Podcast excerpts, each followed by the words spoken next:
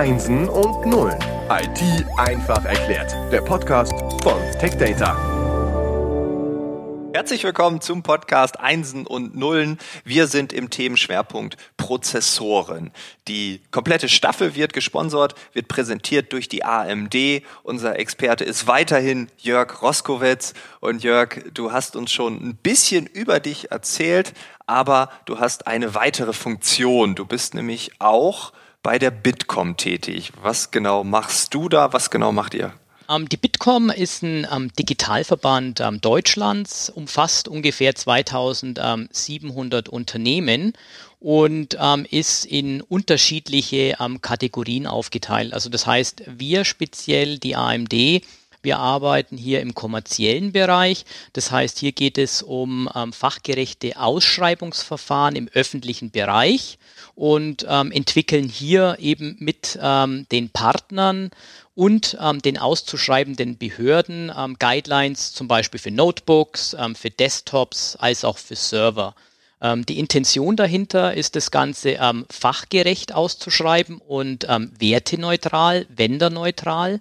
Und ähm, das ist ein Guideline, der publiziert wird eben ähm, zum Beispiel ähm, für Behörden, ähm, für Schulen, für Krankenhäuser und reflektiert ähm, Standardgeräte, ähm, die hier eben ähm, beschafft werden. Zum Beispiel für den Office-Bereich, für Content Creation oder eben für Entwicklungsumgebungen. Das heißt, äh, möglichst neutral, unabhängig, zum Beispiel im Bereich Smartphone sagt ihr jetzt nicht, ähm, man alle sollten jetzt diese iPhones nehmen oder diese iPads, weil das wäre dann sehr Apple-lastig, sondern ihr sagt, ein Tablet oder ein Smartphone sollte diese Funktionen haben. Genau, also äh, wenn wir zum Beispiel das Thema Notebooks hernehmen, ähm, wir hatten das ja einleitend schon in den Staffeln vorher besprochen, gibt es zum Beispiel im x86-Bereich gibt es zwei Anwender. Es wäre zum Beispiel jetzt verboten, wenn eine auszuschreiben betreibende Behörde reinschreiben würde, ich möchte AMD-Notebooks beziehen.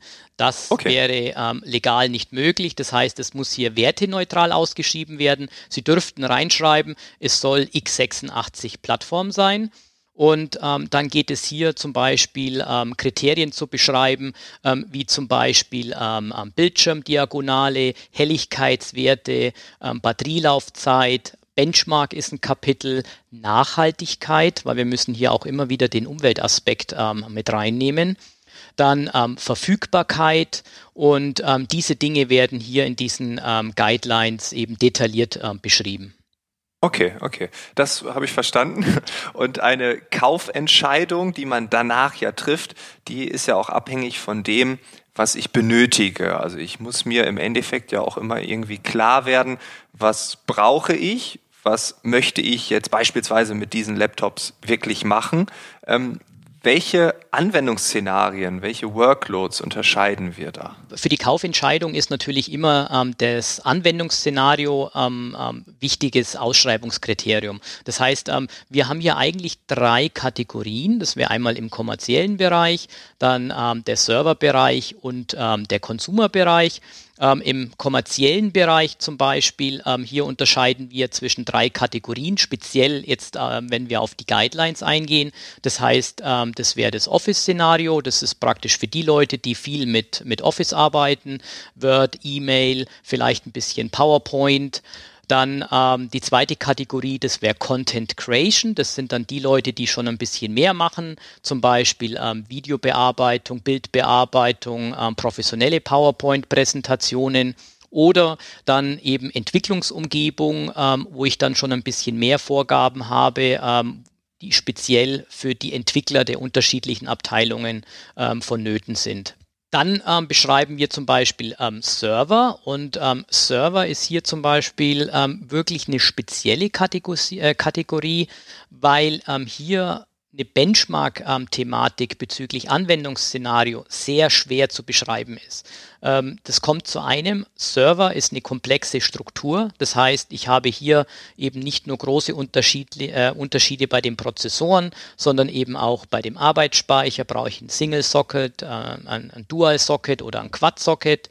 Und ähm, hat natürlich auch große Unterschiede bezüglich ähm, der Preisgestaltung. ja. Ich kann Serverprozessoren im ähm, Bereich unter 1000 ähm, Dollar oder Euro beziehen. Ich kann aber auch Prozessoren für 7000 ähm, Euro beziehen. Das heißt, ich brauche hier dediziertes Fachpersonal ähm, oder einen Fachhändler, ähm, oder fachbezogenen Partner, dem hier, hier eine spezielle ähm, Lösung anbieten kann. Das heißt, hier gibt es große Unterschiede zwischen einem, ähm, einem Standard, einem Cloud-Server oder einem HPC-Server ähm, oder einem Hosting-Server. Das heißt, ich brauche hier die Komponente Mensch definitiv zwischendrin, die mir hier wirklich basierend auf dem Anwendungsszenario des Kunden die richtige Plattform beschreibt. Und dann kann ich wieder hier zum Beispiel einen Benchmark ähm, zur Anwendung bringen. Ja, also so ein, so ein einheitlicher Benchmark wäre dann gar nicht möglich im Serverumfeld.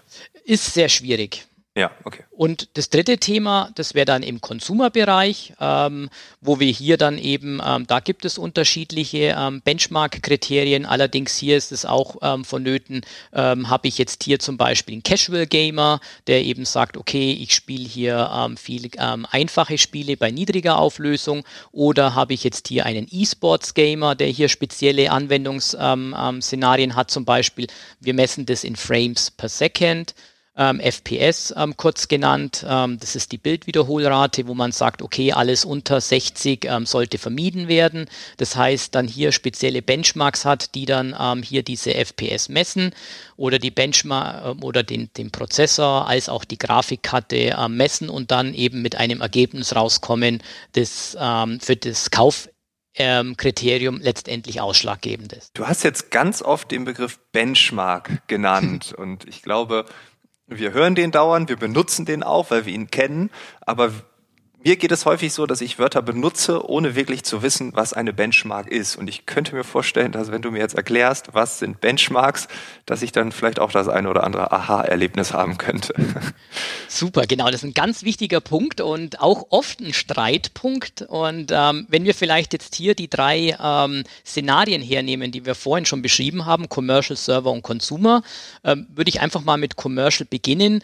Ähm, hier zum Beispiel bei den Ausschreibungen, ähm, hier gibt es eben ähm, Benchmark-Verfahren, die hier eben auch ähm, wenderneutral messen sollten. Ja? Weil wir wissen alle, wenn wir jetzt hier zum Beispiel unseren eigenen Benchmark programmieren, auf eine spe spezielle Hardware angepasst, werden wir natürlich immer ein höheres Ergebnis erzielen als bei einem anderen Hersteller. Ja? Das heißt, hier müssen wir auf ein Benchmark-Verfahren achten, das wertneutral unterschiedliche Funktionen testet. Wenn ich mich jetzt hier einfach auf den Bitkom-Leitfaden beziehe, haben wir hier zwei Benchmark-Verfahren, ähm, die wir hier verwenden. Das ist einmal von UL, das ist der PC Mark 10, der sicherlich ein Begriff ist, und ähm, das ist auf der anderen Seite von Babco Sysmark. Und ähm, diese beiden Benchmark-Verfahren, die sind auch in den Guidelines beschrieben.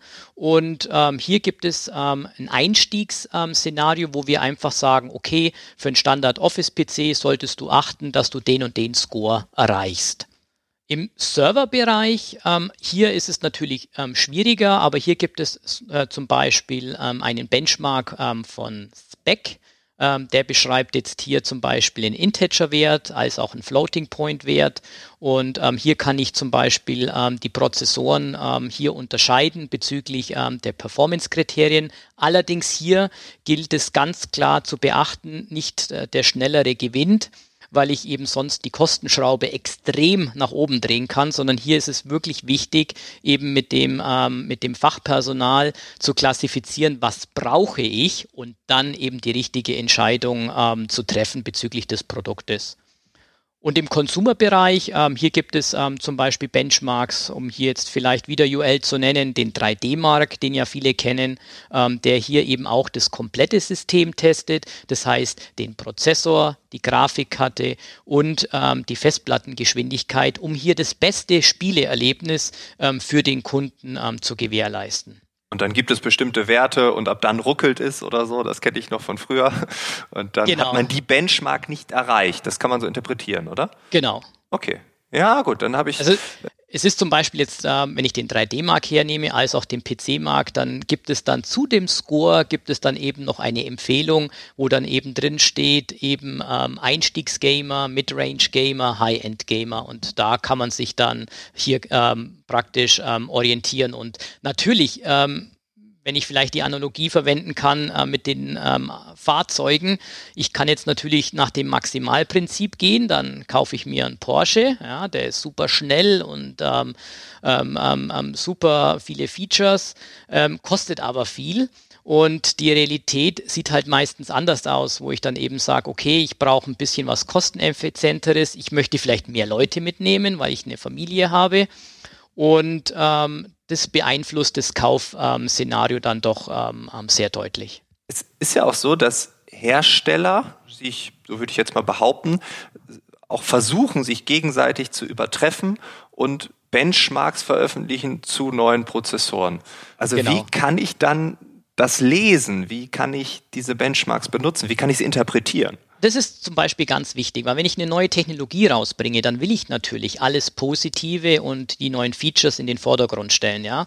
Ähm, ähnlich auch wieder hier die Analogie im Automobilbereich. Ähm, wenn eine neue Generation an den Start kommt, dann fange ich natürlich dann mit ähm, der obersten Kategorie an. Ja? Um eben zu zeigen, ich habe die Lasertechnik für, für, für Licht, ähm, ähm, für die Scheinwerfer implementiert, ich kann teilautonom Level 3, Level 4 ähm, fahren und ähm, ich habe ähm, ähm, neben der Sitzheizung auch noch Massagefunktion und so und so viel PS. ähm, natürlich, ähm, wenn wir eine neue Technologie rausbringen, dann zeigen wir natürlich erstmal, was steckt maximal hinter der Technologie. Ja? Und dann gibt es ja auch diese Contests, wer kann den Prozessor am höchsten ähm, overclocken oder übertakten, um hier den besten Benchmark zu erzielen. Und ähm, das ist ein wesentlicher Faktor auch, um dem Kunden zu zeigen, was er theoretisch mit seinem Produkt anstellen kann. Theoretisch. Die Praxis sieht ja da manchmal anders aus. Okay, ähm, sollte ich, muss ich vielleicht sogar neben diesen Benchmarks noch irgendwas beachten? Gibt es da noch also was? Also ich würde persönlich natürlich jedem ans, ans Herz legen, dass er wirklich die Benchmarks basierend auf dem Anwendungsszenario anwendet. Ja? Das heißt, ich kann natürlich, wenn ich einen großen Geldbeutel habe, dann gehe ich natürlich dem Prinzip höher, schneller, weiter. Ähm, wenn ich jetzt hier nur ein gewisses Budget zur Verfügung habe und dann bin ich auch der Meinung, machen die Benchmarks richtig Sinn, dann eben ähm, herauszufinden, was ist das beste Preis-Leistungs-Verhältnis, so dass ich zu einem ähm, meine Applikationen, meine Spiele ähm, super laufen lassen kann und trotzdem nicht zu viel Geld ausgebe. Gibt es noch ein weiteres Thema, was in unserer Kaufentscheidung irgendwie mit drin sein sollte? In der Tat ähm, würde ich hier das Thema Security mit anbringen, weil ähm, Security ist ja doch ein Thema, wo wir die letzten Monate und Quartale ja doch immer sehr viel ähm, gehört haben, dass Hacker hier Daten gestohlen haben oder ähm, Daten manipuliert wurden. Also das Thema Sicherheit ähm, ist für die nächsten Jahre immer wichtiger ähm, ähm, zu, zu deuten. Und hier ist es eben ganz wichtig, auf, auf Hardware-Ebene die äh, letzten Standards und ähm, ähm, ähm Features ähm, wirklich zu implementieren in den Produkten. Und ähm, was wir auch schon sehen können, ist, dass die Kunden auch mehr und mehr nach diesen Sicherheitsvorkehrungen fragen. Also es gibt zum Beispiel ähm, Microsoft, äh, Windows schreibt ja hier spezielle Sicherheitsvorkehrungen schon vor, wie zum Beispiel TPM, ähm, Trusted ähm, Platform Module, ähm, das hier in der Lage ist, zum Beispiel Festplatten ähm, zu verschlüsseln. Das heißt, wenn jetzt hier ein Gerät ähm, gestohlen wird oder eine Festplatte gestohlen wird, dann kann die so ohne weiteres ähm, nicht von Dritten ausgelesen werden. Okay, das heißt, Security ist nicht immer nur Software, sondern auch Hardware. Das habe ich jetzt gelernt. Und äh, ja, genau darüber reden wir in der nächsten Woche. Da tauchen wir tiefer ein, das Thema Security. Und wir reden auch über ein Thema, welches viele Menschen da draußen beschäftigt, was vielleicht sogar ein bisschen en vogue geworden ist. Verraten werde ich es jetzt nicht, mehr dazu in der nächsten Woche. Und ja, Jörg, nochmal danke für deine Zeit, für die tollen Insights. Und äh, ja, dann machen wir einfach in der nächsten Woche weiter. Vielen Dank, Frank, für die Einladung.